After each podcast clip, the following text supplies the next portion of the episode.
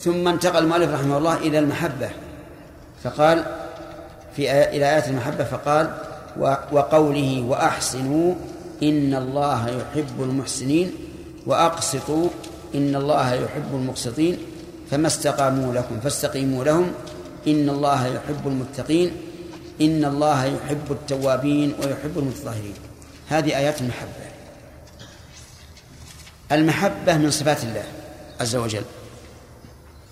فهو محبوب وحاب. يعني تقع المحبة من الله لمن شاء من عباده وتقع محبة الخلق لله عز وجل. فهو إذن محبوب وحاب. لننظر. قال الله تبارك وتعالى وأحسنوا إن الله يحب المحسنين. أحسنوا أي في عبادة الله وإلى عباد الله. الإحسان في عبادة الله. بينه النبي صلى الله عليه وعلى آله وسلم بقوله أن تعبد الله كأنك تراه فإن لم تكن تراه فإنه يراك. الإحسان إلى المخلوقين هو أن تسدي إليهم المعروف. تسدي إليهم المعروف. سواء كان ماليا أو بدنيا أو علميا أو أي شيء. المهم إحسان. يعني أن تصل الغير بالمعروف. وهل الإحسان يكون لكل أحد أو للمسلم فقط؟ لكل أحد. حتى لو أحسنت إلى كافر إذا لم يكن ممن يقاتلك فأنت فأنت مأجور.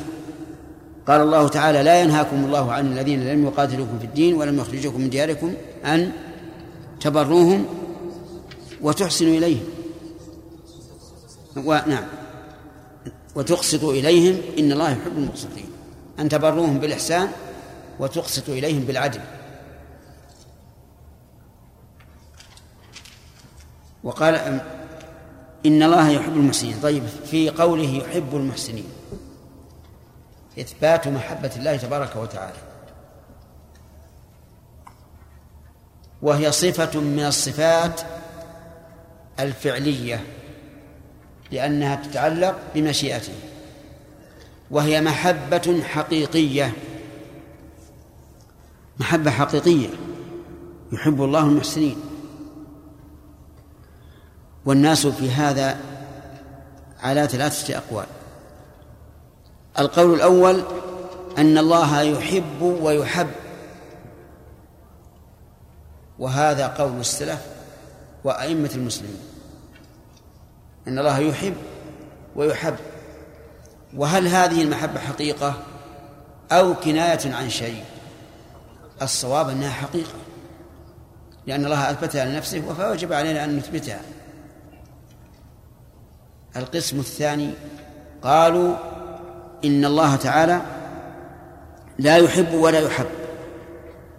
لا يحب ولا يحب. فنفوا المحبة من وجهين. وقالوا إن المحبة إنما تتعلق بين شيئين متناسبين.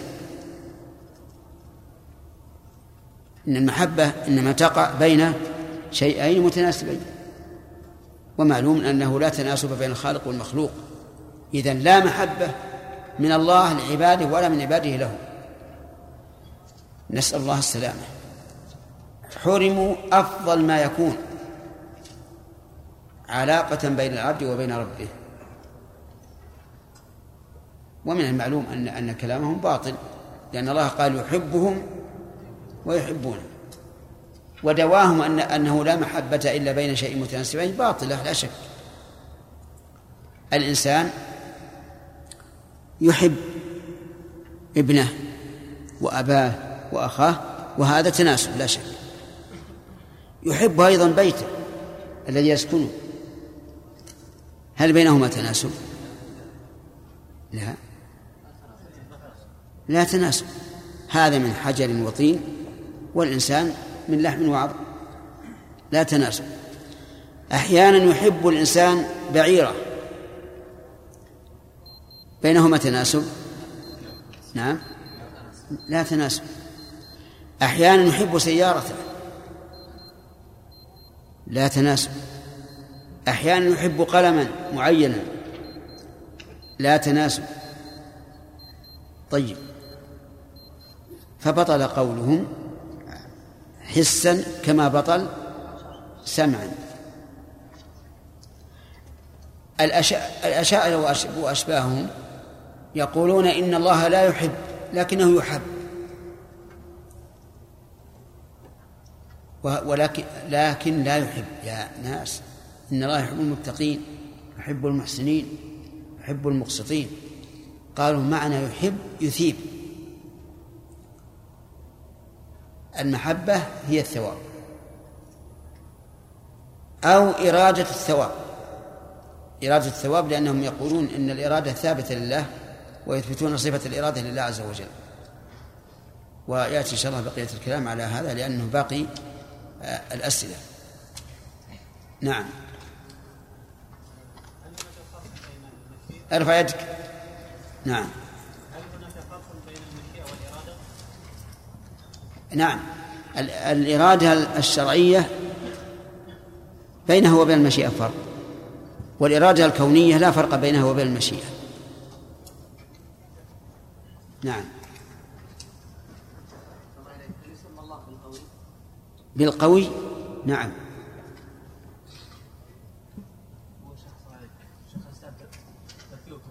إيش؟ نعم مقصود أو جاء اتفاقا كذا؟ ظاهر مقصود لأن لأن بعضها متعلق ببعض. الإرادة والمحبة والمشيئة كما سمعت. الإرادة الشرعية توافق المحبة والإرادة الكونية توافق المشيئة. نعم. إيش؟ نعم. هذا ليس ولا شرعيه نعم. لا الكفر ليس مراد الله شرعا. لكن إيمان الكافر مراد الله شرعا. لكن إذا وقع كفر المؤمن إذا وقع كفر المؤمن فهو بإرادة الله. هي الكونية. نعم. نستطيع نقول أن كل إرادة شرعية فهي كونية؟ لا. لا لا لا ما نقول.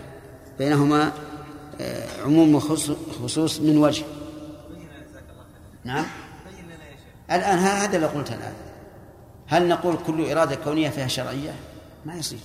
كل شرعية إيه؟ فهي كونية فهي كونية ولا عكس. لا لا ما هو صحيح.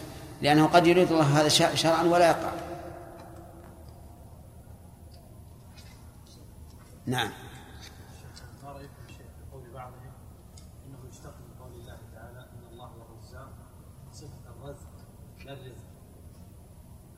لا بأس لا بأس.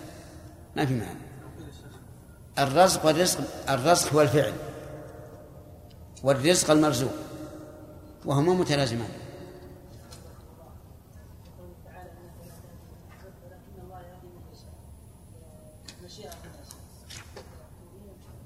ما المشيئة ما تنقسم إلى إلى قسمين. كلها كونية. نعم.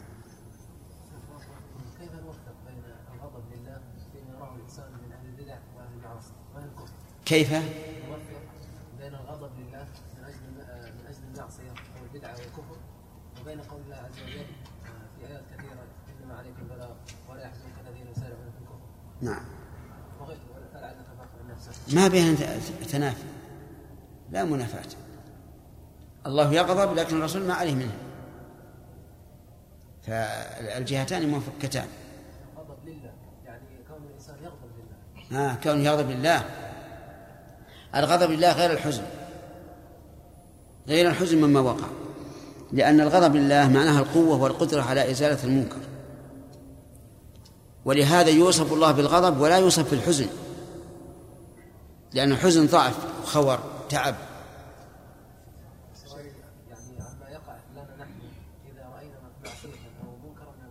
نعم. فنغضب لله. نعم. هذا طيب. لكن لا تحزن عليه. المعنى لا, لا, لا يكون بقلبك حزن وألم وهم. الغضب معناه أن الغاضب قادر على الانتقام. أرأيتك لو لو أن إنسانا ضرب شخصا. والضارب أقوى من المضروب. ما مقام المضروب؟ هل هو غضب ولا حزن؟ حزن.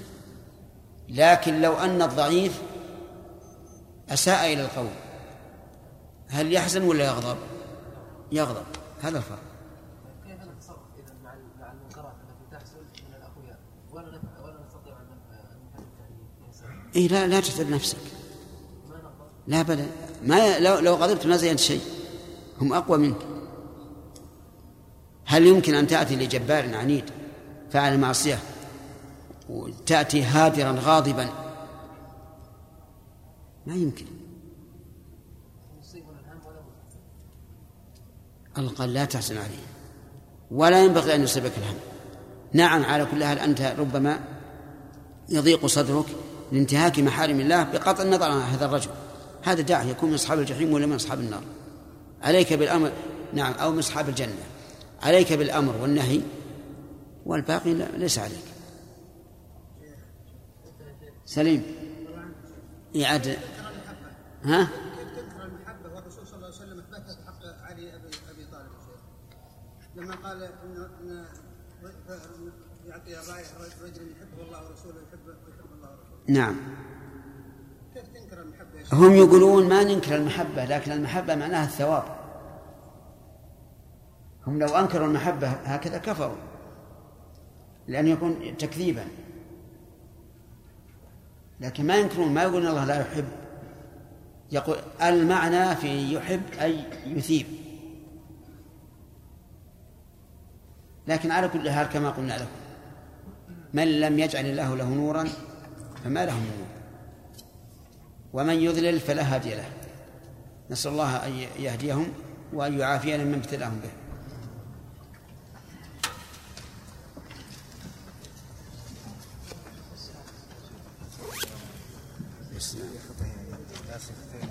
والإدارة إيه. الإرادة. شيخ شيخ الإرادة الشرعية إذا وقعت تكون كونية؟ إيه. تكون كونية. نعم. وتشترك وياه. يجتمعان. أحسن صلى الله وسلم على عبده ورسوله نبينا محمد وعلى آله وأصحابه أجمعين. قال شيخ الإسلام ابن تيمية رحمه الله تعالى في كتابه العقيدة الواسطية وقوله وأحسنوا إن الله يحب المحسنين وأقسطوا إن الله يحب المقسطين فما استقاموا لكم فاستقيموا لهم إن الله يحب المتقين إن الله يحب التوابين ويحب المتطهرين. وقوله قل إن كنتم تحبون الله فاتبعوني يحببكم الله. وقوله فسوف يأتي الله بقوم يحبهم ويحبونه. وقوله إن الله يحب الذين يقاتلون في سبيله صفا كأنهم بنيان مرصوص. وقوله وهو الغفور الودود. بسم الله الرحمن الرحيم. الحمد لله رب العالمين وصلى الله وسلم على نبينا محمد وعلى آله وأصحابه ومن تبعهم بإحسان إلى يوم الدين. ما هو القول اليسير السهل في قوله تعالى ليس كمثله شيء؟ عقيلي. يلا.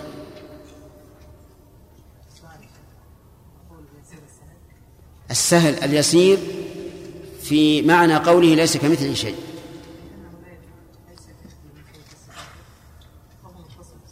لا هي فيها أشكال. هذه الآية فيها أشكال وفيها كلام كثير للعلماء فما هو القول الذي رجحناه؟ وقلنا هذا لا يحتاج إلى كلفة ولا ولا تعب. ما تذكره؟ السؤال ليس كمثله شيء فيها إشكال من حيث الإعراب. وذكرنا أمس هذا الإشكال وقلنا أن العبارة اليسيرة السهلة. أن الكاف زائدة. للتوكيد. فكأنه نفى أن يكون له مثل مرتين. بارك الله فيك. آه، سمع الله تبارك وتعالى بمعنى الإجابة وبمعنى إدراك المسموع. فما المثال لمعنى لمعنى الإجابة؟ السمع. نعم سمع الله لمن حمده. قول الله سمع الله لمن حمده قول المصلي سمع الله لمن حمده أنا أريد قول الله. إن الله سميع الدعاء. إن ربي إن ربي لسميع لسميع الدعاء. أحسنت. أين مجيبه؟ طيب. هل تأتي سمع بمعنى استجاب يا عبد الرحمن بن جمعة؟ نعم. كثير التقليب في الدفاتر؟ تأتي بمعنى استجابة. أين الشاهد؟ في, في آل عمران قوله تعالى فاستجاب له ربه. السمع. السمع بمعنى استجابة أي نعم. أي إنني نعم. لا لا هذه نريد شاهد. نعم. قوله تعالى ولا تكون كالذين قالوا سمعنا. ولا تكونوا كالذين قالوا سمعنا. وهم لا يسمعون. وهم لا يسمعون أي لا يستجيبون. طيب. بارك الله فيك. ذكرنا أن سمع الله ينقسم. أحمد.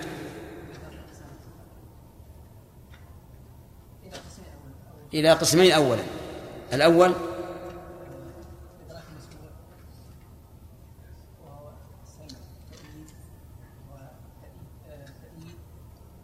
انت انتظر.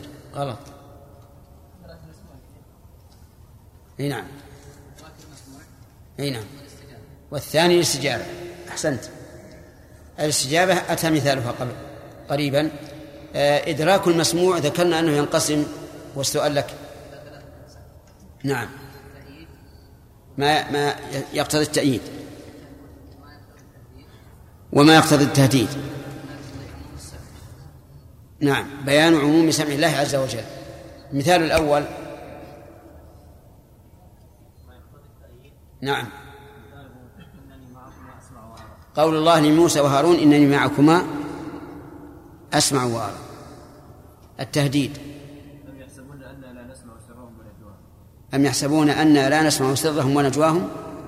بلى ورسلنا لديهم مكتوبون. ومثله أيضا لقد سمع الله قول الذين قالوا إن الله فقير ونحن أغنياء. طيب.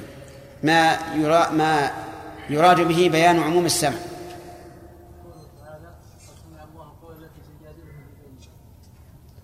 هل عندك شاهد من من أقوال الصحابة يدل على أن المراد بذلك بيان إحاطة علم الله إحاطة سمع الله؟ وهو ماذا قالت عائشة؟ الحمد لله. سمعه. الذي وسع سمعه الأصوات لقد كنت في الحجرة بارك الله فيكم طيب الإرادة تكون شرعية وقدرية أو شئت فقل كونية. ما هو الضابط لمعنى الإرادة الشرعية.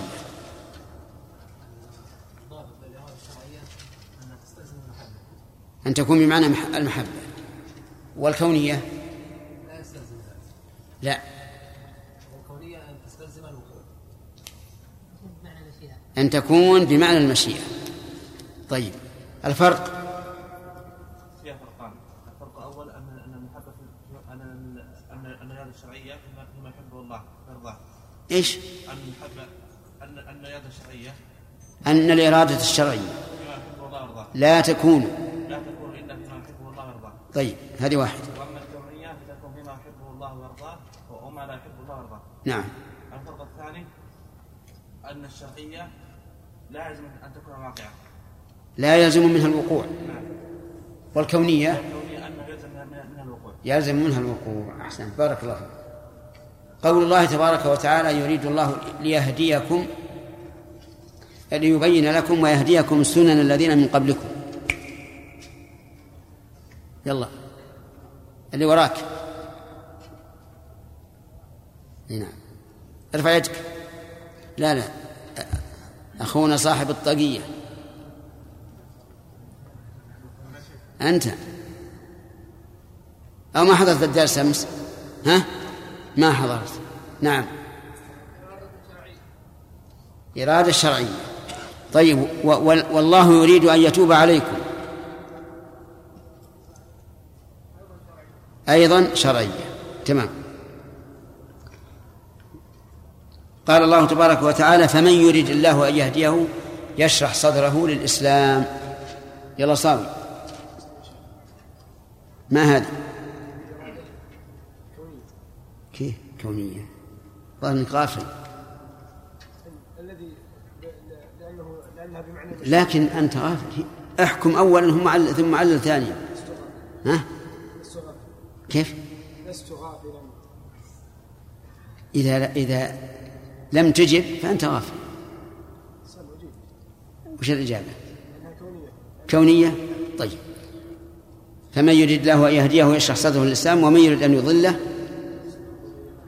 طيب. طيب ما الذي أدراك أنها أنها كونية؟ أنها بمعنى المشيئة ويدل هذا قوله تعالى ومن يشاء الله أن يهديه ومن يشاء الله أن يضل من يشاء الله. من ومن يشاء يجعله على صراط نعم. يدلني ذلك أنها بمعنى المشيئة كما في قوله تعالى من يشاء الله يضل ومن, ومن يشاء يجعله على صراط مستقيم وأيضا ما يمكن أن الله يريد إرادة شرعية أن يضل أحدا. والآية ومن يريد أن يضله بارك الله فيكم. طيب. المحبة هل هي مجاز عن الثواب أو إرادة الثواب أو هي حقيقية يا عبد الله؟ عبد الله القاضي. حقيقية؟ ما ما الدليل؟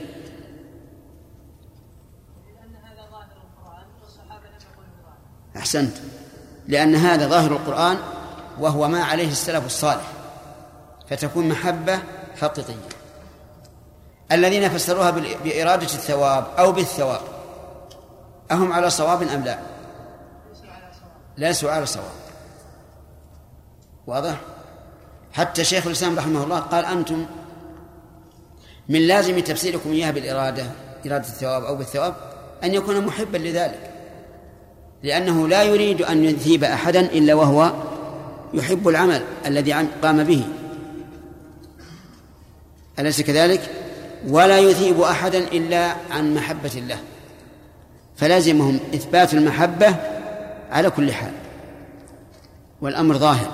ولكن يا إخواننا عندنا قاعدة مفيدة وهي إجراء نصوص الأسماء والصفات على إيش؟ على ظاهرها. معنى لا كيفية لأننا لا, لا, لا, لا نعلم الكيفية. رحمك الله. طيب. ناخذ آيات المحبة. قال قال الله تبارك وتعالى وأحسنوا إن الله يحب المحسنين وسبق الكلام عليها وأقسطوا إن الله يحب المقسطين أقسطوا يعني اعدلوا. ومصدرها إقساطا والإقساط بمعنى العدل والقسط بمعنى الجور. قال الله تبارك وتعالى وأما القاسطون فكانوا لجهنم حطبا أي الجائرون.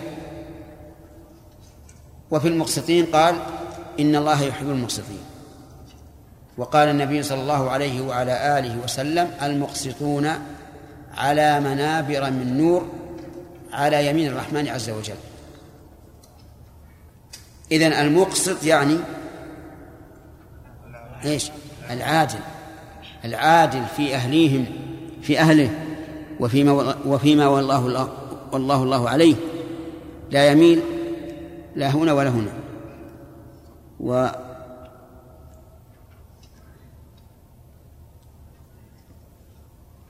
الإحسان محبوب. والإقساط محبوب. وأيهما أكمل؟ الأول الإحسان. بقي القسم الثالث الجور. الجور مذموم لأن الإنسان في معاملة غيره إما محسن وإما عادل وإما جائر. والثالث مذموم ليس محبوبا إلى الله عز وجل. وقال تعالى فما استقاموا لكم فاستقيموا لهم إن الله يحب المتقين. المراد بالفاعل في استقاموا المراد بهم قريش الذين عاهدهم الله الرسول صلى الله عليه وسلم عند المسجد الحرام. ومعنى استقاموا لكم أي وفوا بالعهد فاستقيموا لهم أي فوا بعهدهم. إن الله يحب المقسطين. العهد الذي جرى بين النبي صلى الله عليه وعلى آله وسلم وبين قريش أنه لما خرج من المدينة معتمرا. ومعه الإبل والهدي الكثير. صده المشركون عن البيت. حمية الجاهلية. وقالوا لا يمكن أن تدخل مكة. فيتحدث الناس أننا أخذنا ضغطة. يعني بإكراه. ما يمكن تدخل. وبعد مراسلات اتفقوا على الصلح المعروف الذي سماه الله عز وجل فتحا. وقال الله عز وجل ما استقاموا لكم فاستقيموا لهم. يعني ما داموا مستقيمين استقيموا. يعني أوفوا بالعهد. وفعل النبي صلى الله عليه وعلى آله وسلم. ولكن قريشا بعد سنتين لم يستقيموا.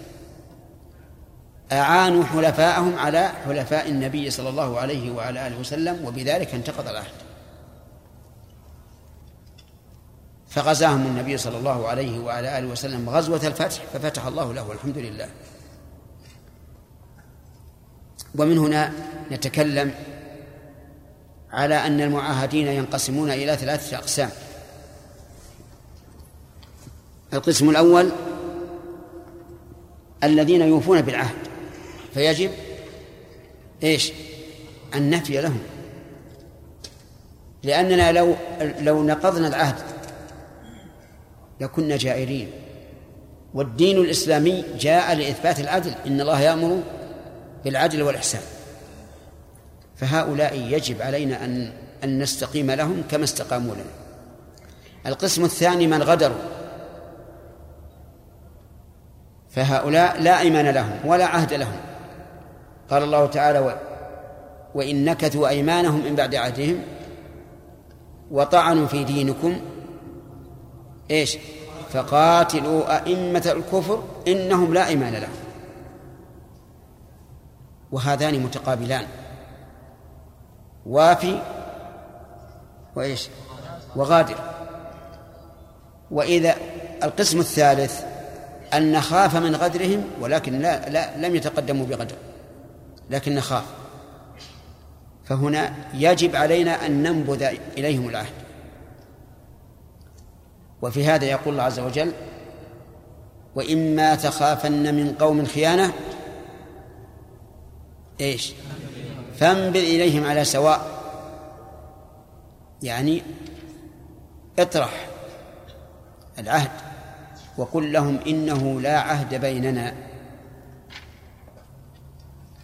فإن قال قائل وهل يجوز أن نعاهد المشركين على عدم القتال؟ قلنا نعم يجوز. بل يجب أحيانا إذا لم يكن بنا قدرة لا لا في العدد ولا في العدة وغلب على ظننا أننا لو قاتلناهم لكنا لقمة سائغة لهم. فهنا يجب العهد. يجب العهد بيننا وبينهم. وهذا أمر واضح. مأخوذ من عموم الشريعة القواعد الشرعية أنها لا يمكن أن تسمح لأحد أن يقدم على ما يغلب على ظنه ضرره.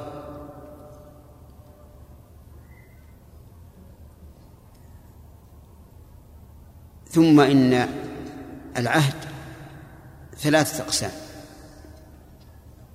عهد مؤبد يوضع الحرب بيننا وبين العدو إلى الأبد وهذا حرام لا يجوز بأي حال من الأحوال لأنك إذا عهدت على هذا الوجه فأنت بين أمرين إما أن لا تفي وهذا يعني إسقاط الجهاد.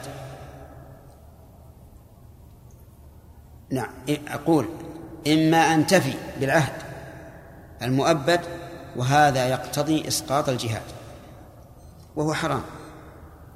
وإما ألا تفي وهذا يتضمن الغدر والغدر والغدر ليس من شيء من المسلمين ولا من أخلاق المسلمين.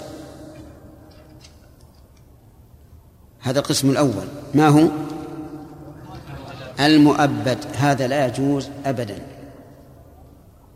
لأنه كما قلت إما أن نفي لهم وهذا يعني إسقاط الجهاد. والجهاد ذروة سنام الإسلام. وإما أن ننقض العهد وهذا لا يليق بنا ولا ولا بأخلاق الإسلام.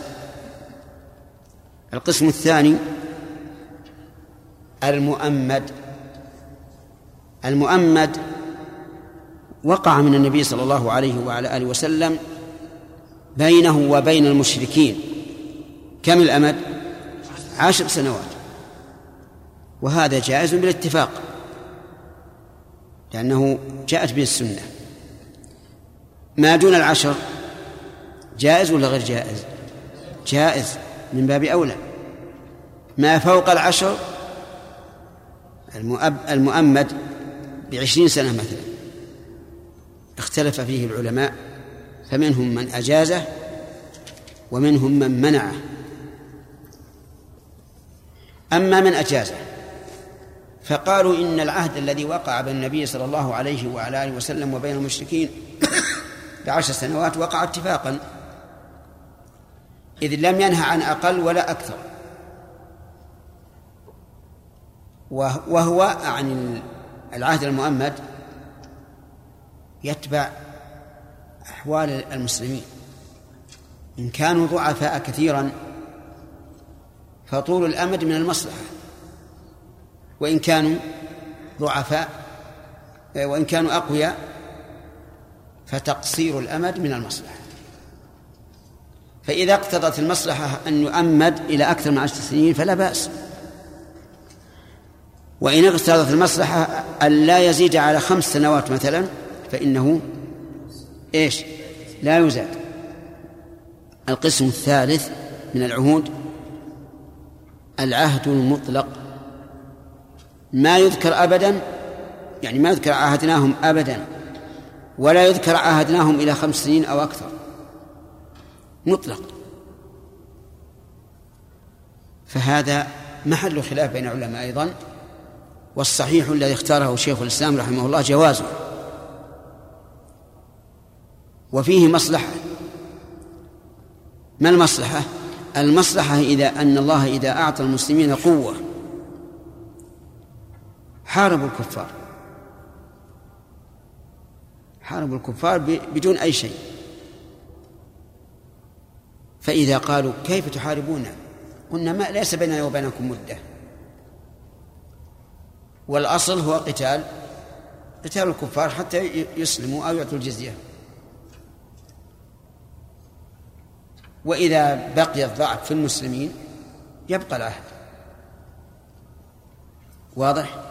هذه ثلاث أقسام للعهود التي تقع بين المسلمين وأعدائهم. وهذه ليست من صميم موضوع العقيدة لكننا ذكرناها استطرادا. ولا مانع أن يذكر الإنسان الشيء استطرادا إذا كان يعلم دعاء الحاجة له. ولهذا لما سئل النبي صلى الله عليه وسلم عن الوضوء بماء البحر ماذا قال؟ هو الطهور ماؤه؟ الحل ميتته ما سئل عن ميته. لكن علم عليه الصلاة والسلام أنهم سيحتاجون إلى الأكل في أثناء البحر. إن الله يحب التوابين ويحب المتطهرين. التوابين أي كثير التوبة. وهل يجوز أن تتكرر التوبة؟ نعم. لو أن إنسانا أذنب ذنبا وتاب. وندم وعزم على أن لا يعود ثم عاد. يتوب. وإذا عاد فليتب وإذا عاد فليتب ويكون داخلا في قوله إن الله يحب التوابين. وكذلك أيضا يحب المتطهرين. يعني الذين يتطهرون ظاهرا وباطنا. وسياق الآية في بيان حكم الاتصال بالحائض. قال الله تعالى ويسألونك عن المحيض عن المحيض قل هو أذى فاعتزلوا النساء في المحيض ولا تقربوهن حتى يطهرن فإذا تطهرن فأتوهن من حيث أمركم الله. إن الله يحب التوابين ويحب المتطهرين. في الآية الكريمة والتي قبلها إثبات المحبة لله في الأولى إثبات محبة الله للمتقين وفي الثانية إثبات محبة الله للتوابين والمتطهرين. وقوله تعالى قل إن كنتم تحبون الله فاتبعوني يحببكم الله. هذه نزلت في قوم ادعوا أنهم يحبون الله. فأمر الله نبيه صلى الله عليه وعلى آله وسلم أن يقول لهم ميزانا يوزن به صدقهم. فقال إن كنتم تحبون الله فإيه؟ فاتبعوني. هذا هو الميزان لمحبة الله وهو الميزان أيضا لمحبة الرسول صلى الله عليه وعلى آله وسلم.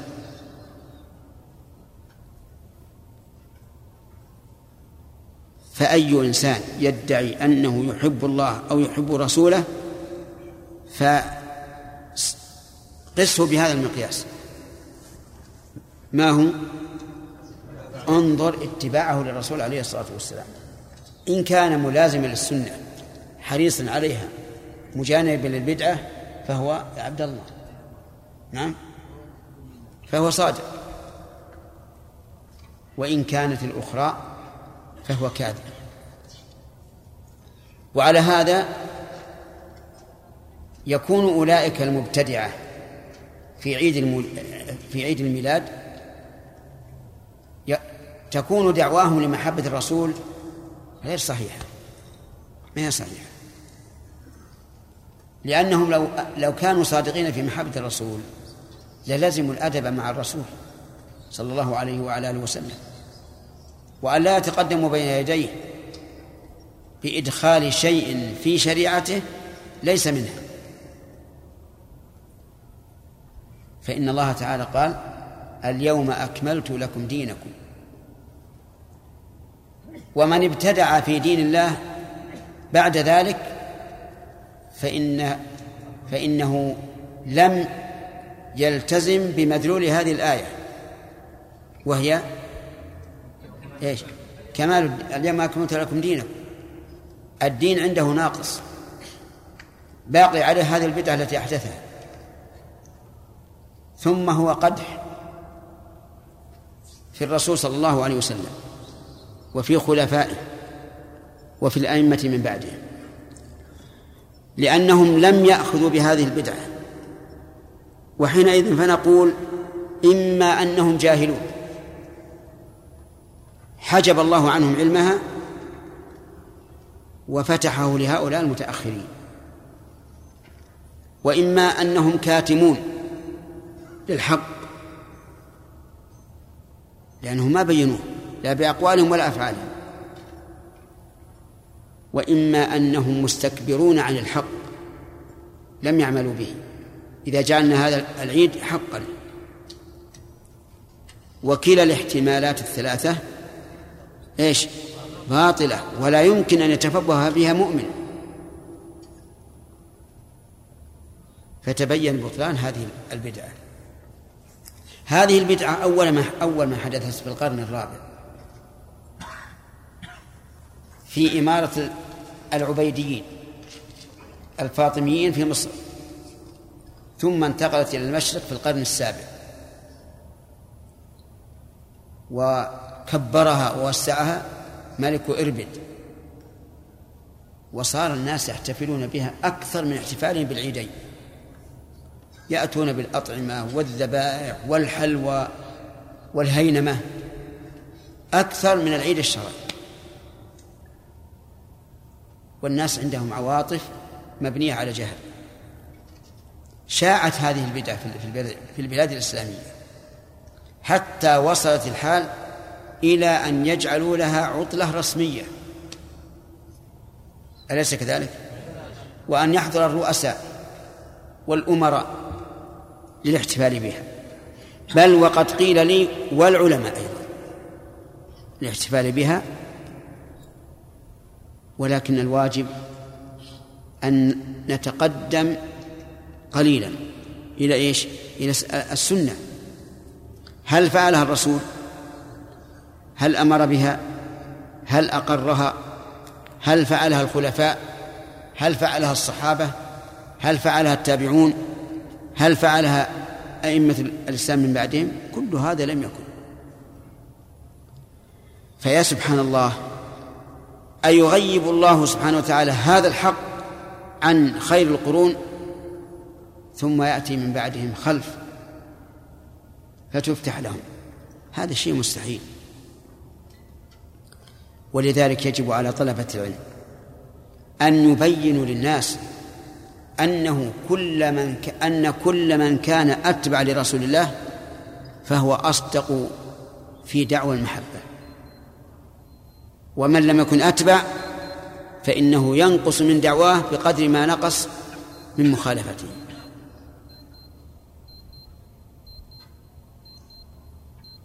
ولكن يدعو إلى يدعو إلى الله تعالى بالحكمة في مثل هذا. فيقول لهم مثلا يا جماعة السلف الصالح ما فعلوه. وأنتم الآن تتعبون وتتعبون أنفسكم وتخسرون الأموال وتضيعون الأوقات في أمر ليس بمشروع. ثم إن هؤلاء الذين يحتفلون بهذا بهذا العيد لو نظرت إلى أحوالهم لوجدتهم فاترين في كثير من السنة. يعني ليسوا نشيطين في, في, في, في السنة. مما يدل على أن هذه مسألة مبنية على عاطفة وجهل لا على حق وعدل. هذا بقطع النظر عما يحصل فيها من المآثم باختلاط النساء بالرجال والصياح والعويل والفعل الذي يكون كالجنون. يقال إنهم في أثناء هذه الأذكار التي يقولونها يسكتون قليلا ثم يفزون فز رجل واحد. ويقولون إن حضرة النبي حضر. وين حضر؟ كيف حضر؟ جاء من قبل إلى هذا المكان؟ لكن إن كانوا يرون شيئا حقا فإنه وهم من الشيطان. ولا يرون هذا الخيال على صفة النبي صلى الله عليه وسلم لأن الشيطان لا يتمثل به. لكن يرون شخصا يقع في أذهانهم أنه الرسول ثم إنهم أيضا يتلون قصائد لو أن الرسول صلى الله عليه وسلم سمعها لأنكر عليهم أشد الإنكار.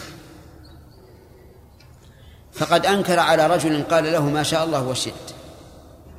فقال له أجعلتني لله ندا وهو مشرك في اللفظ. قال أجعلتني لله ندا. هؤلاء يصفون النبي صلى الله عليه وسلم بقصائدهم بأوصاف تجعله إلها أو أكثر نسأل الله العافية. يرددون قول البوصيري يا أكرم الخلق ما لي من ألوذ به سواك عند حلول الحادث العميم. الحادث العام المخيف المزعج إذا حدث ما له إلا الرسول عليه الصلاة والسلام يستغيث به. ورب السماوات والأرض؟ عجيب لا يستغيث به. يقول ما لي من ألوذ به سواك عند حلول الحادث العملي إن لم تكن آخذا يوم المعاد يدي عفوا وإلا فقل يا زلة القدم. فإن من جودك الدنيا وضرتها. ضرتها هي الآخرة. هاتان الداران ولا دار سواهما. من جود الرسول. ومن تدل على التبعيض وإلا فوراءهما جود آخر. من جودك الدنيا وضرتها والله وعلى كلامه لا ملك لله فيهما أعوذ بالله. ومن علومك علم اللوح وال... نعم علم اللوح والقلم. من علومك علم اللوح والقلم. تعلم اللي في اللوح المحفوظ. والله تعالى قد أمر نبيه أن يعلن فيقول قل لا أقول لكم عندي خزائن الله ولا أعلم الغيب. ولا أقول لكم إني ملك. هذه القصيدة من جودك الدنيا وضرتها يستلزم أن يكون عنده الخزائن. الخزائن عنده. ويستلزم أيضا أن يكون علم الغيب عند الرسول عليه الصلاة والسلام. هذه عندهم أفضل قصيدة تقال في احتفال المولد.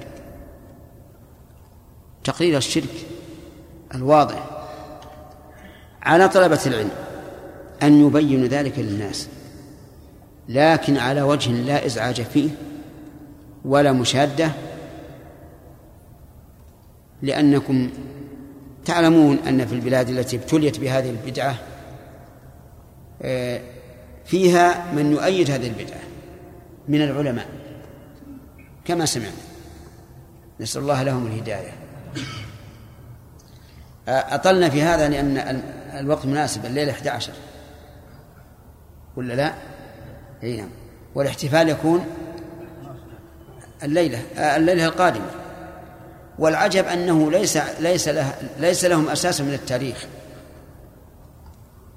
يعني لم يثبت أن مولد النبي صلى الله عليه وسلم كان في الثاني عشر. بل إن بعض المحققين العصريين قالوا إنه إن ولادته كانت في اليوم التاسع من ربيع. والمسألة فيها ستة أقوال أو أكثر في تعيين اليوم الذي ولد فيه. نرجع إلى إلى ما ساقه المؤلف من الآيات. قال قل إن كنتم تحبون الله فاتبعوني يحببكم الله. وهنا سؤال لماذا خالف الجواب ما يتوقع من الجواب؟ المتوقع قل إن كنتم تحبون الله فاتبعوني تنالوا محبة الله. لكن فاتبعوني يحببكم الله. الحكمة من وجهين. الوجه الأول بيان ثواب من اتبع الرسول عليه الصلاة والسلام وهو أن ينال محبة الله له. الثاني أن الشأن كل الشأن. أن الله يحبك وهو الغاية والمراد. وكم من شخص ادعى أنه يحب الله والله تعالى لا يحب لأنه كاذب في الدعوة. أجارنا الله وإياكم من هذا. فصار الجواب مناسبا تماما. من هذين الوجهين. الله أكبر. نعم.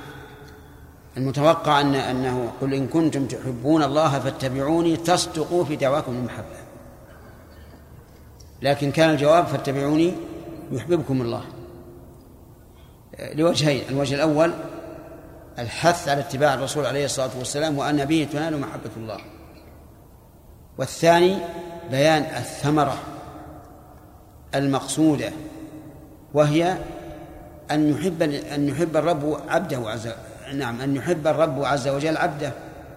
هذا أهم من كونك تحب الله. نعم.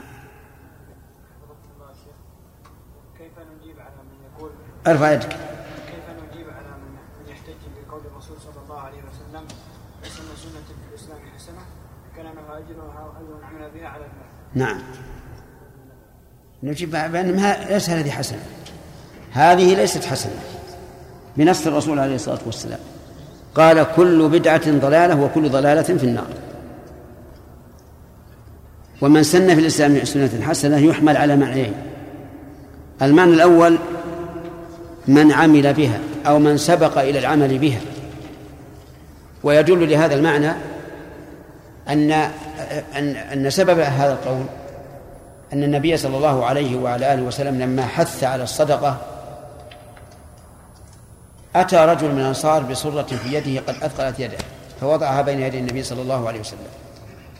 فقال من سن في الإسلام سنة حسنة فله أجرها وأجر من عمل بها.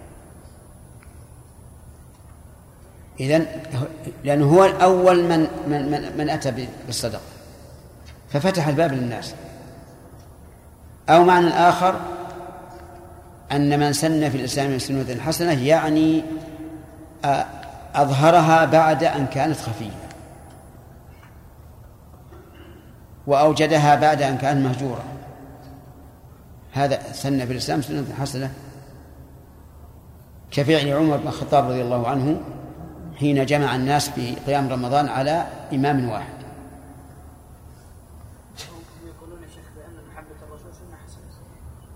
أي نعم. ما هي سنة حسنة؟ واجبة. لكن هل محبة الرسول ما تكون إلا بهذا البدعة؟ هذه البدعة تدل على عدم صدق المحبة.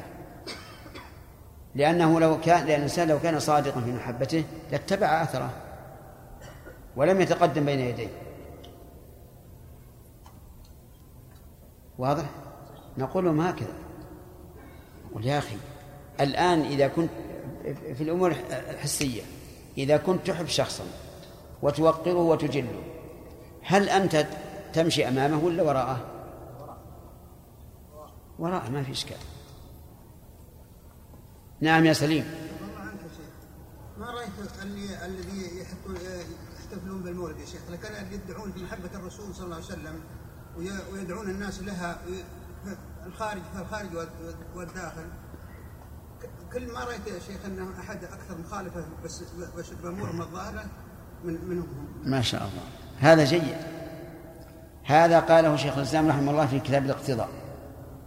يقول هؤلاء الذين يقيمون احتفال المولد تجدهم فاترين في كثير من السنن.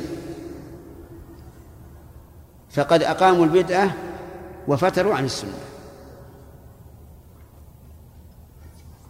نعم كون الله مقصد يحب المقسطين إيش؟ كون الله عز وجل مقصد يحب المقسطين وكونه جميل يحب الجمال هل يا شيخ في إثبات تأثر العبد بصفات الله عز وجل؟ إيش؟ هل في إثبات تأثر العبد بصفات الله؟ لا لا ما فيه لكن فيه إن الله يحب العدل يحب الجمال يعني التجمل مو هذا جمال الصورة لأن جمال الصورة ما هي بيد الإنسان لكن التجمل ولهذا جاءت هذه الجملة في إيراد الصحابة رضي الله عنهم حين ذكر عليه الصلاة والسلام الكبر وحذر منه. قالوا يا رسول الله كلنا يحب أن يكون نعله حسنا وثبوة حسنا فقال إن الله جميل يحب الجمال أي التجمل. نعم بالنسبة لمعنى قول السلف طريقه أهل السنة والجماعه هي الاجماع في ذات الاسم في العباده. لا لا ما ما قالوا هكذا هم يقولون إن التفصيل في الإثبات كمال والإجمال في النفي أبلغ في التعظيم. هكذا قال. ولذلك تجد الإثبات أكثر بكثير من من النفي في صفات الله عز وجل. انتهى نستمر. يقول عز وجل و وقوله فسوف يأتي الله بقوم يحبهم ويحبونه. هذه جواب شرط سابق لكن لم يذكره المؤلف. اقتصر على الدليل. يا أيها الذين آمنوا من يرتد منكم عن دينه فسوف يأتي الله بقوم يحبهم ويحبونه. الشاهد هنا قوله يحبهم ويحبونه. وقوله إن الله يحب الذين يقاتلون في سبيله صفا كأنهم بنيان مرصوص. يحب الذين يقاتلون في سبيله والقتال في سبيله أن يقاتل الإنسان لتكون كلمة الله العليا صفا أي مصطفين حتى لا يتفرقوا ويهم بهم العدو كأنهم بنيان مرصوص. أي كأنهم بنيان في شد بعضهم بعضا ومساعدة بعضهم بعضا وتشجيع بعضهم بعضا. مرصوص لا يمكن أن ينفذ به منه أحد لأن البنيان إذا لم يكن مرصوصا استطاع الشيء الصغير أن ينفذ منه لكنهم كأنهم بنيان يشد بعضه بعضا مرصوص وهذا أبلغ في الشد. وأقوى في الإحكام. الشاهد من هذه الآية قوله إن الله يحب الذين يقاتلون في سبيله.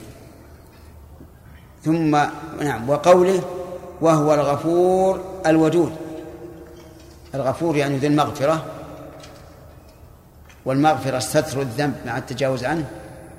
الودود ذو الود والود خالص المحبة. وهل ودود بمعنى واد أو بمعنى موجود؟ أو بهما. بمعناهما جميعا. فهو ودود يود من من يوده. وهو أيضا موجود عند أوليائه. يحبونه لما له سبحانه وتعالى من الإفضال العظيم. بجلب النعم ودفع النقم. كما قال الله عز وجل وما بكم من نعمة فمن الله.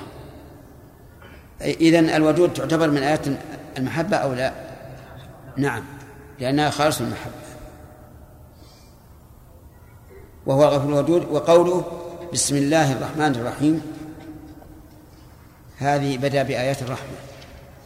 بسم الله الرحمن الرحيم. الإعراب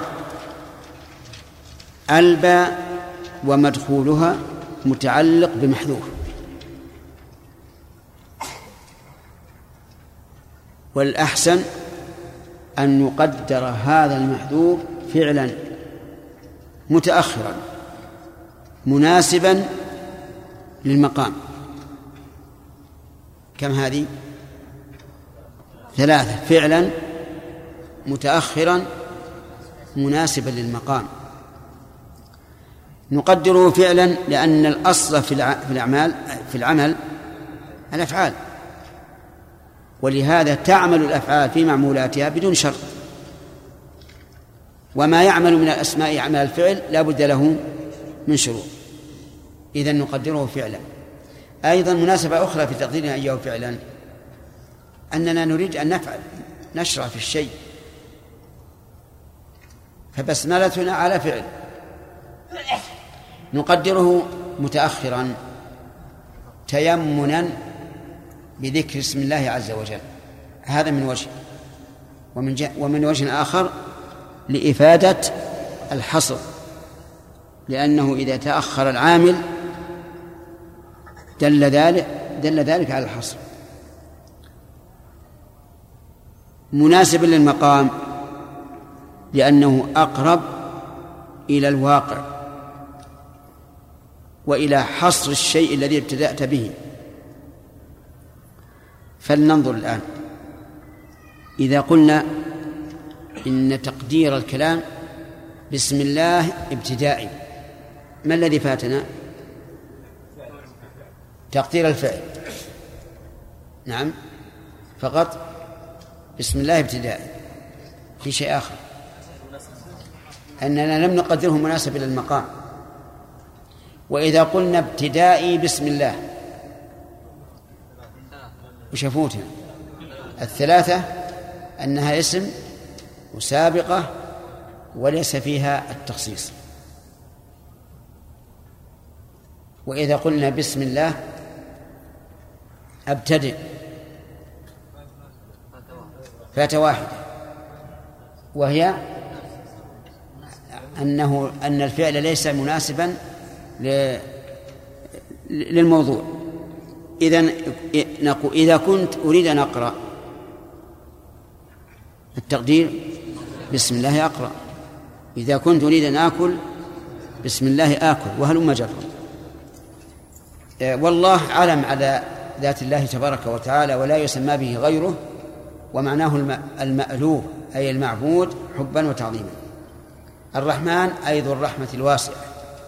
الرحيم أي موصل الرحمة إلى من شاء من عباده. فما هي الرحمة؟ نقول عقيدتنا أن الله أن الرحمة التي وصف الله بها نف- بها نفسه رحمة حقيقية. رحمة حقيقية. وليس فيها نقص بوجه من الوجوه. وقولهم إن الرحمة انفعال ورقة وما أشبه ذلك من المعاني نقول هذه رحمة من؟ المخلوق أما رحمة الخالق فتكون عن قوة وعن سلطان ويدل لهذا في الأمر الواقع أن بعض الخلفاء أو الأمراء يكون عندهم قوة وفي قلوبهم إيش؟ رحمة فتجده مع قوة سلطانه عنده رحمة. فالرحمة لا تنقص السلطان شيئا ولا تنقص قدر الرحم شيئا.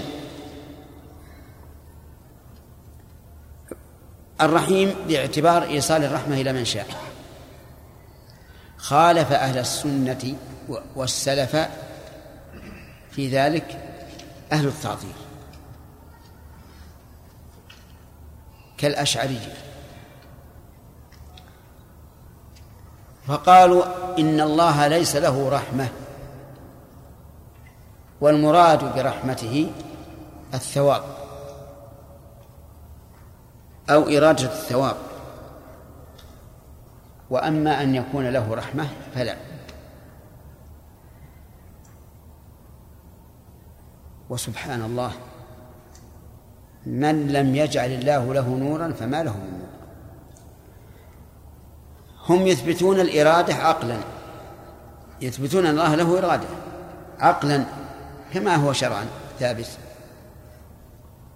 وش الدليل؟ قالوا الدليل تخصيص المخلوقات بعضها بما يختص به يدل على على الإرادة. يدل على الإرادة. نقول الله أكبر. تستدلون بالتخصيص المخلوقات بعضها بما تختص به على الإرادة. ولا تستدلون بالفضل العظيم المتواتر ليلا ونهارا على الرحمة. أيهما أدل على الصفة المقصود؟ الثاني بلا شك. لو سألت عاميا حين نزول المطر ونبات الأرض قلت هذا منين؟ وش يقول لي؟ يقول هذا من رحمة الله ولا يتوقف. لكن لو قلت له ما الدليل على أن الله له إرادة؟ أشكل عليه. بل ربما يشكل على طالب العلم. ولكني كما قلت لكم الإنسان مفتقر إلى الله عز وجل في سؤال الهداية. ولهذا كان من دعاء الرسول صلى الله عليه وسلم الذي يفتتح به صلاة الليل اللهم رب جبرائيل وميكائيل وإسرافيل فاطر السماوات والأرض عالم الغيب والشهادة أنت تحكم بين عبادك فيما كانوا فيه يختلفون اهدني لما اختلف فيه من الحق بإذنك. هذا الرسول يقول كيف بنا؟ كيف بنا نحن؟ فالإنسان مفتقر إلى هداية الله ومن لم يجعل الله له نورا فما له من نور. طيب. إذن عقيدتنا التي ندين الله بها ونسأل الله أن يميتنا عليها إثبات الرحمة لله وأنها رحمة حقيقية لكنها مستلزمة للنعم ودفع النقم. قال وقال عز وقال ربنا وسعت كل شيء رحمة وعلما. ربنا وسعت أي أحط بكل شيء رحمة وعلما. كل شيء. أما كونه محيطا محيطا بكل شيء علما فهذا لا إشكال فيه. ولكن كيف يكون وسع كل شيء رحمة ونحن نشاهد العقوبات التي تقع في الخلق. من الزلازل والفيضانات والصواعق والجوع والخوف وما أشبه ذلك. فكيف يكون وسع كل شيء رحمة؟ وهذا موجود في عباده. هل هذا بغير قدرته؟ أجيبوا لا بل هو بإرادته وهو الذي أوجده عز وجل. فيقال إن وجود مثل هذه الكوارث رحمة. كم من أناس لم يرجعوا إلى الإسلام إلى إلى الصلاح إلا بوجود هذه الكوارث. هذه باعتبار العموم باعتبار الخصوص. لا يصيب المرء من هم ولا غم ولا حزن ولا غير ذلك إلا كان كفارة له وهذه رحمة. آلام الدنيا أهوى من آلام الآخرة. فكانت هذه رحمة. يعني من مقتضى رحمة الله عز وجل. ربنا وسعت كل شيء رحمة وعلما وقال وكان بالمؤمنين رحيما. كان من؟ الله عز وجل. بالمؤمنين متعلقة برحيما. تفيد الاختصاص. كان بالمؤمنين خاصة رحيما. أما الكافرون فلا يستحقون أن يرحموا لأنهم كفروا بالله الذي أوجدهم وأمدهم وأعدهم وأرسل إليهم الرسل وأنزل عليهم الكتب وبين لهم الطريق فلا رحمة لهم. لكن الرحمة العامة تشمل الكافر والمؤمن والبر والفاجر. وكان بالمؤمنين رحيما وقال تعالى ربنا وسعت كل شيء. لا. وقال تعالى ورحمتي وسعت كل شيء. هذه كالآية السابقة. أن رحمة الله وسعت كل شيء وأحاطت بكل شيء. وقال تعالى كتب ربكم على نفسه الرحمة. كتب بمعنى أوجب. على نفسه الرحمة. وأخبر سبحانه وتعالى في الحديث القدسي أن رحمته سبقت غضبه فقد أوجب على على نفسه الرحمة.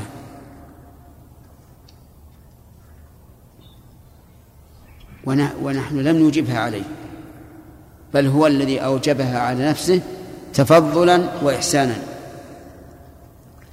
الشاهد ثبوت الرحمة لله عز وجل. قال وهو الغفور الرحيم. الغفور ذو المغفرة والرحيم ذو الرحمة. والغفور هو الساتر للذنب المتجاوز عنه. والرحيم المعطي الفضل والنوال. ولهذا جمع بينهما. ففي المغفرة زوال المكروه وفي الرحمة حصول المطلوب. وقال عز وجل فالله خير حافظا وهو أرحم الراحمين. حافظا قالوا إنها تمييز تمييز لخير لأن الفعل المنصوب الذي يأتي بعد أفعل يكون تمييزا. وقالوا إن خير إن حافظ بمعنى حفظ.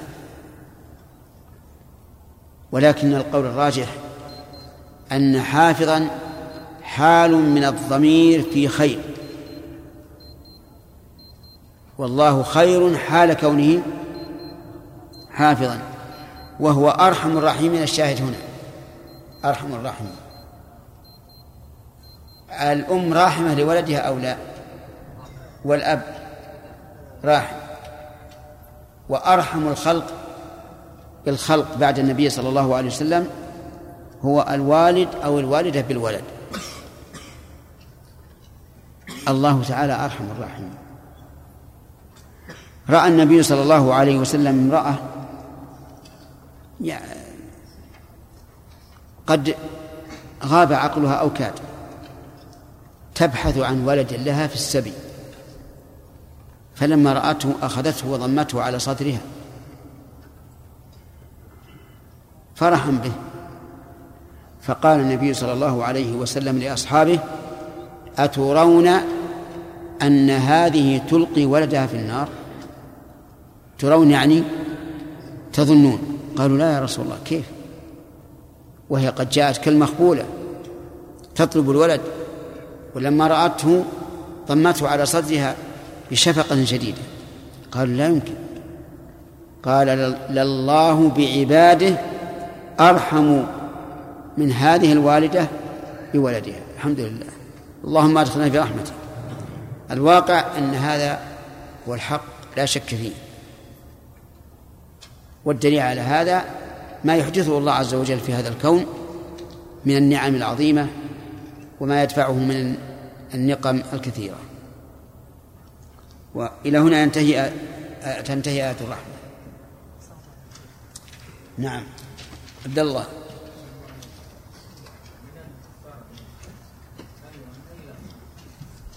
من من جهة إيش؟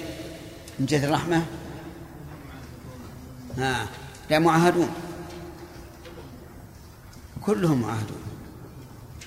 لأن عندنا العهد العام الذي اتفقت عليه الأمم وهناك معاهدات خاصة. ولكن الذين يعتدون علينا من هؤلاء الأمم يكونون نقضوا العهد فلا عهد بيننا وبينهم. إيش؟ قل عندي سؤالين يا أخي ليش تحير الحيلة هذه؟ نعم. في الدرس الماضي يعني الأخ فؤاد قال عندي سؤالين فوجهتنا على أن نقول سؤال بشقين. ما أظن. هل هل, هل وجهتكم على هذا؟ نعم. لا لا. هذا اللي قلت لكم كقوله تعالى قل إن كان للرحمن ولد فأنا والعابدين. يعني قلت إن كان تريد سؤالين قل سؤال شقي. على كل هل تقبلون الشقين هذه؟ إذا صار سؤال صار سؤالك توأما. يلا. شوف ما قال الشق الأول؟ عدنا على التصحيح آه إذا ألزم المسلمون إذا. ألزم المسلمون في وقت. إذا. نعم. إذا إيش؟ إذا ألزم المسلمون ألزم. في وقت يعني بصلح مؤبد قهرا لعدم القدرة على دفع ذلك. فهل لهم إذا تمكنوا أن يقدروا بهؤلاء؟ يخلون هذا العقد هذا الصلح بحكم أنهم أكرهوا عليه؟ أي نعم معلوم. إذا كان هذا إكراها كل عقد مبني على إكراه فإنه لا لا, لا حكم له. السؤال الثاني متعلق بالمولد حفظكم الله. آه عندنا في بلادنا صار هذا تباعد. ما هو شقين ولا الله يهديك الله يهديك آمين. آه. في بلادنا يتأولون قول البوصيري آه يا أكرم الخلق ما لي من ألوذ به سواك عند حدوث الحادث العممي قالوا هنا أن الشاعر تخيل يوم القيامة وأن في يوم القيامة لا ينفع أحد أحد إلا الرسول صلى الله عليه وسلم بشفاعته للناس. يقول يريد بذلك يوم القيامة. وبهذا يعني يخدعون كثير من العوام. ما يخالف طيب. فيعني الرد على هذا الرد بسيط. أين الدليل على أنه أراد بكلامه العام المعنى الخاص؟ ما هو الدليل؟ ما هو الدليل؟ بشرحهم هذا يقولون هذا هو المراد دعنا من شرح ما نقبل. هذه واحدة. الثاني دعاء الرسل يوم القيامة اللهم سلم. الرسل أنفسهم ما يستطيعون أن ينقذوا أنفسهم. يقول اللهم سلم ثالثا لو حملنا على الشفاعة فليست الشفاعة خاصة بالرسول عليه الصلاة والسلام إلا الشفاعة العظمى. هناك شفاعات للنبيين والصديقين والشهداء. انتهى الوقت. انتهى. نعم اي ما خلاص منعت خلاص. ما في شيء. سمع عبد الرحمن. بسم الله الرحمن الرحيم. الحمد لله رب العالمين. صلى الله وسلم على عبده ورسوله نبينا محمد وعلى آله وأصحابه من اللي جاء زيادة؟ نعم سم. بسم الله الرحمن الرحيم. الحمد لله رب العالمين. صلى الله وسلم على عبده ورسوله نبينا محمد وعلى آله وأصحابه أجمعين. قال شيخ الإسلام ابن تيمية رحمه الله تعالى في كتابه العقيدة الواسطية وقوله رضي الله عنهم ورضوا عنه وقوله رضي الله عنهم ورضوا عنه وقوله ومن يقتل مؤمنا متعمدا فجزاؤه جهنم خالدا فيها وغضب الله عليه ولعنه وقوله ذلك بأنهم اتبعوا ما أسخط الله وكرهوا رضوانه وقوله فلما آسفونا انتقمنا منهم وقوله ولكن كره الله بعاثهم فثبطهم وقوله كبر مقتا عند الله أن تقولوا ما لا تفعلون وقوله هل ينظرون إلا أن يأتيهم. بسم الله الرحمن الرحيم. الحمد لله رب العالمين. وصلى الله وسلم على نبينا محمد وعلى آله وأصحابه ومن تبعهم بإحسان إلى يوم الدين. آه، سبق لنا إثبات المحبة لله عز وجل. الدليل يا عبد الله. نعم. وهل هي من الله للعباد أو من العباد لله؟ من الله للعباد وليس من العباد لله.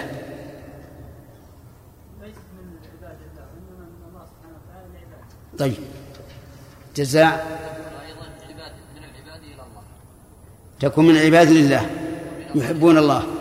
والله أيضا. طيب. الدليل. فسوف يأتي الله بقوم يحبهم ويحبونه. أحسن.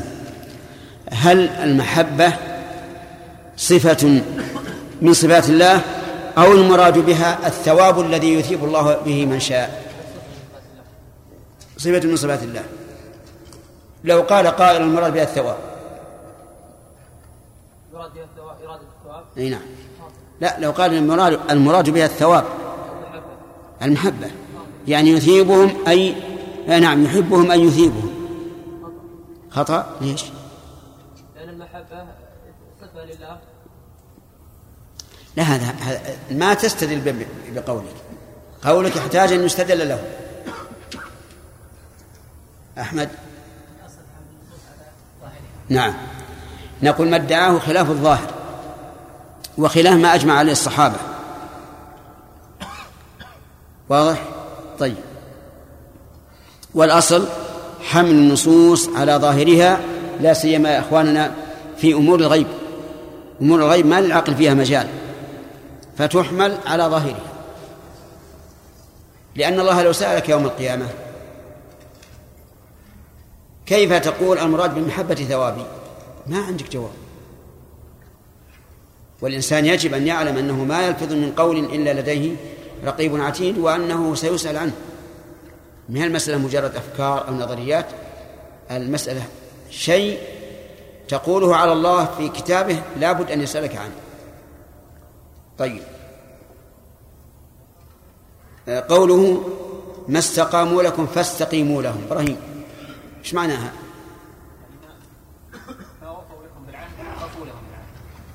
ففوا لهم بالعهد. تمام. هل هذا يفيد أن الدين الإسلامي مبني على العدل؟ كذا؟ لأن الله تعالى قال ما استقاموا لكم فاستقيموا لهم. وكذلك قال في في آية أخرى أعم من هذا؟ إن الله يأمر بالعدل والإحسان وإيتاء ذي القربى. أما ما يتعلق بالعهود التي بيننا وأنها تنقسم إلى التقسام فهذه علمها عندكم إن شاء الله ما تحتاج إلى مناقشة لأنها من مسائل الفقه.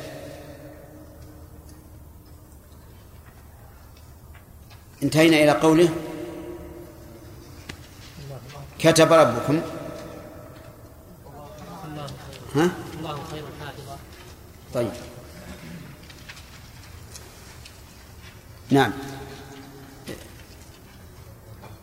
نعود إلى قوله كتب ربكم على نفس الرحمة.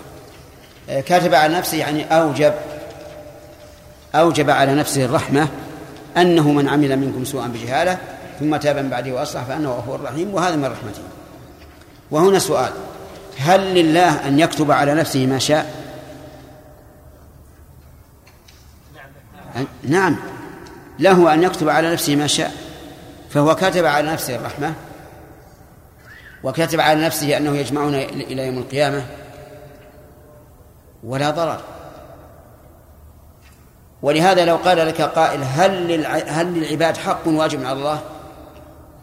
الجواب نعم حق العباد على الله أن لا يعذب من لا يشرك به شيئا. من الذي جعل هذا الحق على الله؟ الله نفسه. ولهذا قال ابن القيم رحمه الله ما للعباد عليه حق واجب. هو أوجب الأجر العظيم الشان. ما للعباد عليه حق واجب. هو أوجب ال... إيش؟ هو أوجب الأجر العظيم الشان. كلا ولا عمل كلا ولا عمل لديه ضائع. إن كان بالإخلاص والإحسان. هذان البيتان قيد فيهما ابن القيم رحمه الله ما ذكر وقال غيره ما للعباد عليه حق واجب كلا ولا عمل لديه ضائع. لكنه رحمه الله قيد ذلك. أنه ليس للعباد على الله حق واجب بل هو الذي أوجبه ولو شاء لم يجبه كذلك ليس ما, ما ليس لهم حق. عمل ضائع لديه بشرط. ما هو؟ الإخلاص والإحسان. الإخلاص واضح والإحسان يعني المتابعة. قال الله تعالى ورح... نعم. وقال تعالى فالله خير حافظا وهو أرحم الراحمين. قرأناها نعم. زين قال وقوله رضي الله عنهم ورضوا عنه. الرضا ضد السخط وهو قبول الشيء والانشراح به وما أشبه ذلك. فالله تعالى رضي عن عن عباده المؤمنين. وهذه الآية في سورة إيش؟ في سورة البينة. قال الله تعالى إن الذين آمنوا وعملوا الصالحات أولئك هم خير البرية. جزاؤهم عند ربهم جنات عدن تجري من تحتها الأنهار خالدين فيها أبدا رضي الله عنهم ورضوا عنه. وذكر الله تعالى رضا خاصا في قوله تعالى لقد رضي الله عن المؤمنين إذ يبايعونك تحت الشجرة. وهذا رضا خاص خص الله به أناسا معينين. فالله تبارك وتعالى يرضى عن المؤمنين الذين يعملون الصالحات. والرضا صفة حقيقية ثابتة لله عز وجل. يجب أن نقول إن الله يرضى. ورضوا عنه يعني رضوا عن الله بما أثابهم عز وجل. حيث أعطاهم أكثر مما عملوا. أما رضا الناس عن عن عن الله عز وجل فهذا لا إشكال فيه. لكن رضا الله عن الناس هل هو حقيقة؟ الجواب نعم بناء على القاعدة التي أصلناها من أول أن كل ما وصف الله به نفسه فهو حقيقة. طيب زعم قوم أن الله لا يرضى. حقيقة. ولكن رضاه يعني ثوابه. يعني ثوابه. لماذا؟ قالوا لأن الرضا صفة حادثة والحادث لا يقوم إلا بحادث. فلو أثبتنا أن الله يرضى ويسخط لازم من هذا أن تقوم الحوادث به. والحادث لا يقوم إلا بحادث. أفهمتم التعليل؟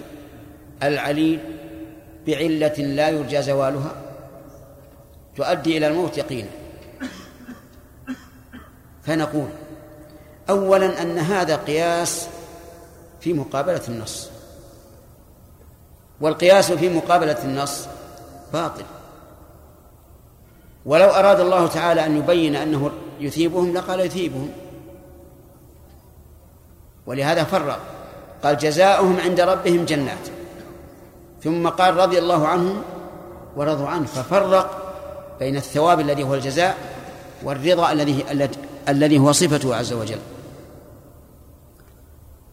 هذه القاعدة يا إخواننا عند هؤلاء المتكلمين من الأشاعرة وأمثالهم قاعدة مبنية على أن كل فعل أو صفة تتعلق بمشيئة الله فهي منفية عنه.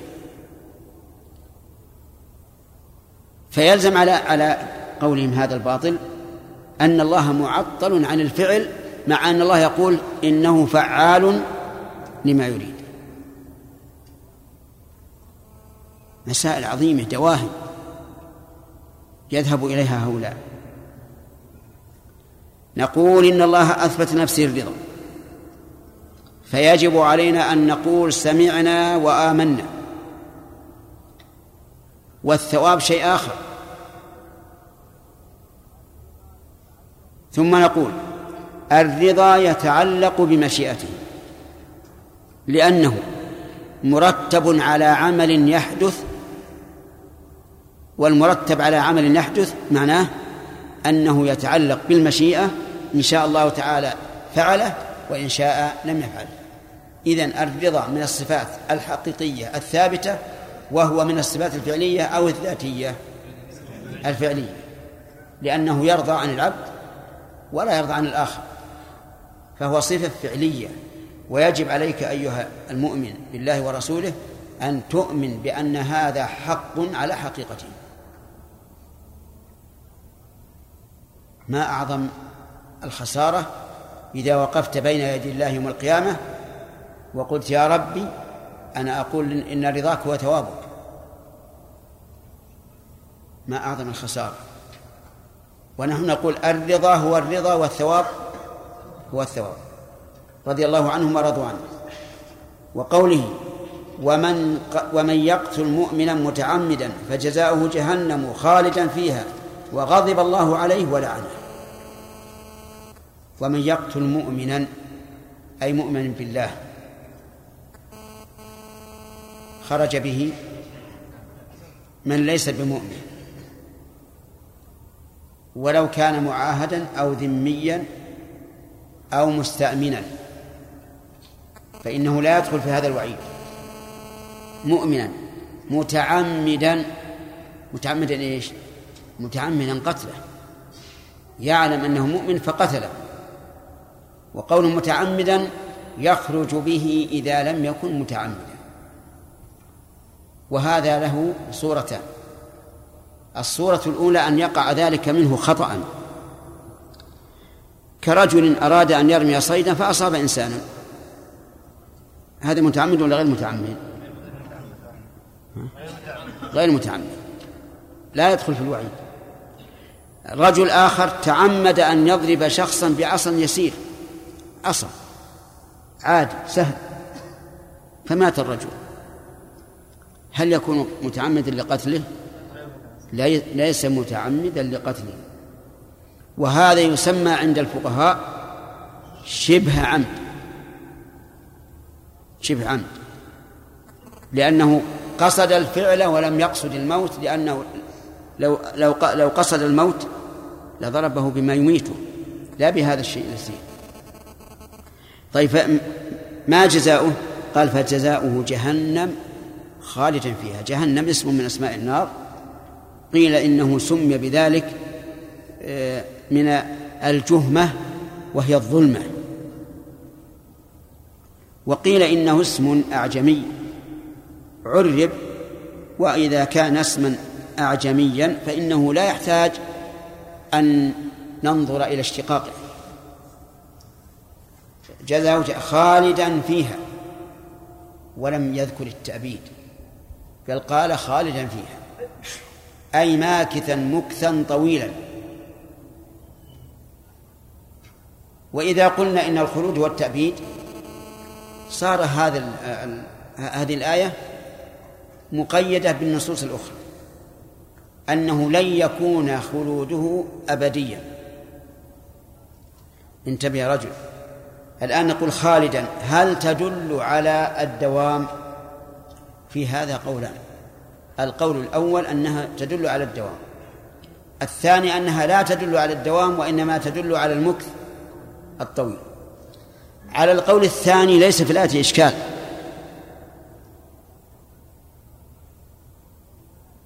صحيح؟ صحيح. لأن مآل هذا الرجل إلى الجنة. على القول الأول أن الخلود يعني الدوام نقول هذه الآية عامة تقيد بالنصوص الأخرى. وهذه الآية سبحان الله جاءت بين آيتين. قيد فيهما المغفرة لمن يشاء الله إلا الشرك. فقال تعالى في أول سورة النساء إن الله لا يغفر أن يشرك به ويغفر ما دون ذلك لمن يشاء. ومن يشرك بالله فقد افترى إثما عظيما. هذه في أول السورة وقال في آخرها إن الله لا يغفر أن يشرك به ويغفر ما دون ذلك لمن يشاء ومن يشرك بالله فقد ضل ضلالا بعيدا. وهذه الآية آية القتل بين هاتين الآيتين. وقوله وغضب الله عليه. الغضب معروف. وهو صفة كمال إذا كان في موضعه لأنه يدل على قوة الغاضب وقدرته على الانتقام فيكون صفة صفة كمال في محله صفة كمال في محله ولعنه أي طرده وأبعده عن رحمة الله. وأعد له عذابا عظيما. هذه الآية هذه الآية الكريمة صار فيها نقاش بين أهل العلم وأخذ ورد. وهل الذي يقتل مؤمنا متعمدا يخلد في نار جهنم أو يبقى فيها ما شاء الله ثم يخرج منها؟ وهل له توبة أو ليس له توبة؟ والصحيح أن له توبة.